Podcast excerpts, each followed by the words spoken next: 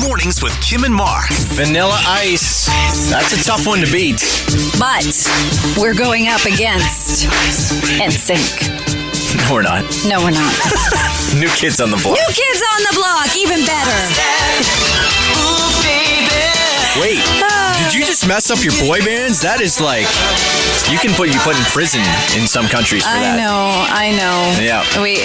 Oh, All right, pop quiz. Who sings Bye Bye Bye? oh no. NSYNC. hey, Yay, I got there's that where one. NSYNC comes in. I also know that tomorrow is Friday, and we have not one, but three $100 Lotto Max vouchers to give away. Plus, it's already June. Our movie expert Maddie D will be in with fresh flicks coming up at 6:40 and 8:40. Fresh Mornings with Kim and Mark on 1031 Fresh Radio.